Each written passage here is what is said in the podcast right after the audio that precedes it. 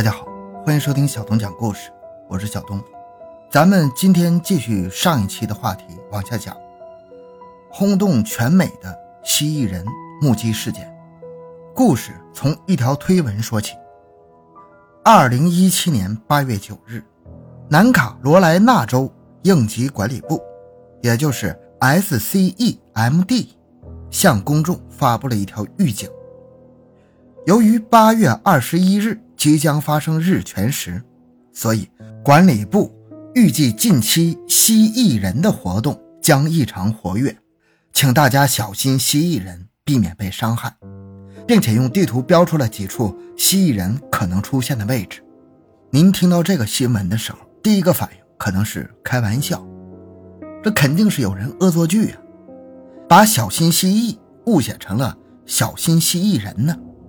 但是您往后面听，会发现这不是一个玩笑。回到现场，寻找真相。小东讲故事系列专辑由喜马拉雅独家播出。时间来到一九八八年七月十四日，南卡里县警长办公室接到报案，当事人说自己的汽车昨天晚上被人严重损坏，车上有爪印、牙齿印。车停在比夏普维尔靠近矿区沼泽的边缘。这本是一起不起眼的案件，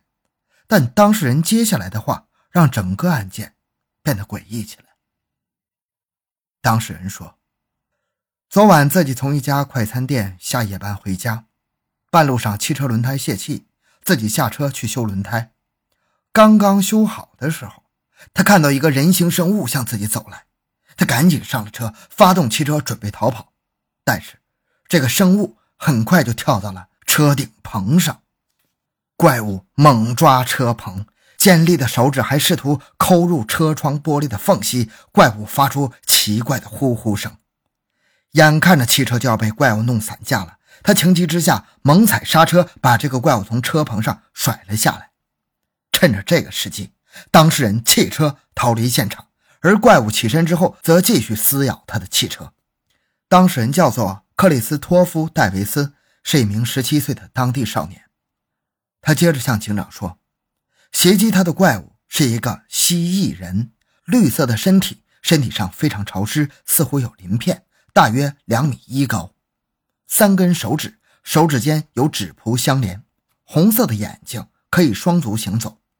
这个怪物就是一个身高两米的蜥蜴人。随后警队派出警员去现场调查，果然发现三个证据。第一，戴维斯的车上确实有刮痕，刮痕是三条一组，看来戴维斯的三指说法不假。第二，附近的一些谷仓、树木上也找到类似的刮痕，极可能是来自袭击戴维斯的同一生物。第三，也是最重要的一个证据，警方找到了怪物的足迹，并且用石膏将足迹做成模型，足迹也是三指，足迹有 三十五点六厘米长，双足行走，步长一百零二厘米。看来这确实是一个双足行走的怪物。不久之后，警方向公示展示了蜥蜴人的足迹模型和想象图画。在警方展开调查的同时，这个事件在当地就立刻炸锅了。媒体开始争相报道，越来越多的人开始关注蜥蜴人，当地企业也开始销售蜥蜴人的 T 恤，好卖到断货。当地的商会也在一旁添油加醋，鼓励媒体更全面、更深入的报道，支援警方的工作。当地的电视台更是悬赏一百万美金，他们声称只要有任何人能活捉这个蜥蜴人，电视台就会立刻兑换现金。很快，比夏维普尔就成了游客和猎人的旅游胜地。时间到了八月五日，一位叫做肯尼斯·奥尔的军人向当地警方提交了一份报告。他是驻扎在附近的肖氏空军基地的一位飞行员。报告中说，他在十五号高速公路上遇到了蜥蜴人，而且还开枪打伤了蜥蜴人。他还在报告中说，如果报告被警方认可，两天后自己将提供少量的蜥蜴人的血液和鳞片作为证据，但是两天后，奥尔诡异地撤回了他的报告，并声称报告纯属自己杜撰，他的目的是为了让有关蜥蜴人的故事获得更广泛的传播。随后，奥尔也因为非法使用枪支和提供虚假报告而被警方提审。奥尔被提审一个月内，当地关于蜥蜴人的报告立刻降温，似乎没有任何一个媒体敢再提起此事。警方的调查结果也一百八十度大转弯，他们声称这可能是熊引起的，并没有什么蜥蜴人存在。而就在七月中旬到九月这短短的四十多天内，一切事情的发展如果串成线条，我们就能看出其中的诡异。一， 七月十四日到八月五日，这一个月期间，除了戴维斯的目击报告，当地还有多起目击报告，并且都是蜥蜴人袭击汽车的事件。案发汽车上也都能找到戴维斯同款的爪印。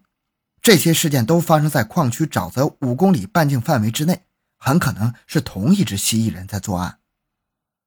第二， 七月三十一日八月十五日两个重要的时间点上，警方还煞有其事地公布蜥蜴人足迹拓片和蜥蜴人想象图片。三，这一个月中，当地媒体、企业以及电视台那一百万美金的悬赏，更是若无其事地借蜥蜴人事件炒作。四，诡异的转折点就在八月五日，奥尔击伤蜥蜴人之后，奥尔声称的蜥蜴人血和蜥蜴人鳞片永远没有出现在公众视野中。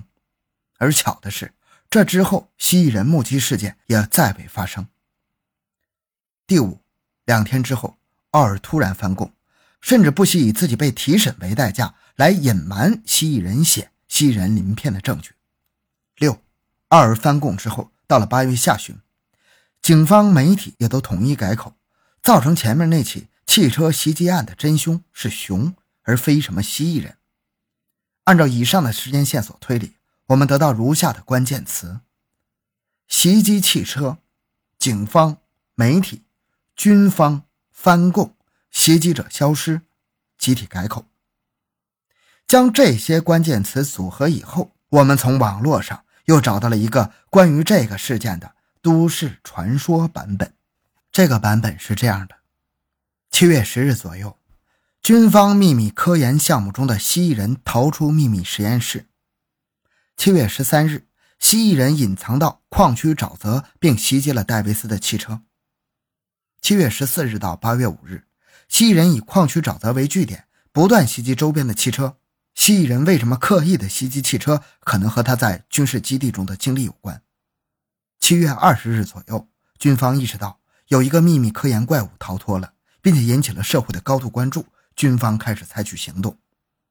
七月二十日到八月五日，军方秘密搜捕蜥蜴人，搜捕迫使蜥蜴人离开沼泽。此时恰巧奥尔出现，击伤了蜥蜴人，但奥尔显然级别不够，并没有了解军方的秘密行动，于是奥尔向警方提供了报告。八月六日，军方捕获蜥蜴人，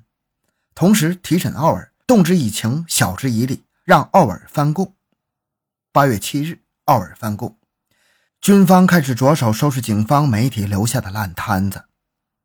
八月十五日，警方最后一次发布蜥蜴人想象照片，开始将公众认知往熊的方向引导。八月二十日左右，警方、媒体集体改口，熊。回头整体来看，整个事件中因为开始的一连串的巧合和意外，让最后的烂摊子十分不好收拾。军方几乎留下了十多天的空白期，让当地警方和媒体大肆炒作该事件。幸好，最终的蜥蜴人的活体还是阴差阳错的重回军方之手。这件事儿就到这里结束了。无论是军方失手这个都市传说的版本，还是野熊袭击这个版本，总之，南卡里县比夏普维尔有怪物袭击的事件，这事儿绝对不假。南卡人民也因为这次事件深信蜥蜴人的存在。我们再往后看，看看其他的蜥蜴人目击事件。一九九零年，有一位家庭主妇报案，说自己和五个孩子在矿区沼泽附近看到一个奇怪的生物，事发时间大约是晚上十点三十分左右。他告诉警察，它很大，有像人一样的双臂，它不是一只鹿或一只熊，也绝对不是一个人。这次警方很成熟地打发了报案者，这背后警方和军方是否还有相关的后续操作，我们不得而知。二零零五年，一个女子报案，她家外面有两个类似蜥蜴人的生物。这次警方直接幽默地告诉报案者，这种叫做蜥蜴人的生物只是喜欢不时地观察人类。二零零八年，矿区的一对夫妇报告警方，他们的汽车上出现了奇怪的划痕和一些血迹，同时他们家的猫也失踪了。这些划痕见报之后，有媒体声称这是蜥蜴人归来，但是警方很快给出了报告，血迹来自于这对夫妇的家犬，而在他们家不远处发现了一头死牛和土狼，这是一起猫、犬、牛、狼相互缠斗的事件。到了二零一五年，蜥蜴人甚至成了当地警方和媒体的一个调侃对象，似乎曾经的故事都已经成了一个当地居民茶余饭后消遣的笑话。而蜥蜴人的传说持续，也为当地带来了很多的旅游收入。紧接着就是二零一七年那条颇具魔幻现实主义的官方推文。我们谁也不知道一九八八年七月到八月，比下普维尔的矿区究竟发生了什么。在南卡的这个故事中，现实中的蜥蜴人是一个无脑的怪物，但是在上一个洛杉矶故事中，蜥蜴人是凌驾于人类之上的邪恶智慧种族。那么蜥蜴人究竟是什么？我们下期继续这个话题。好了，本期节目到这里。小东的个人微信号 六五七六二六六， 感谢您的收听，咱们下期再见。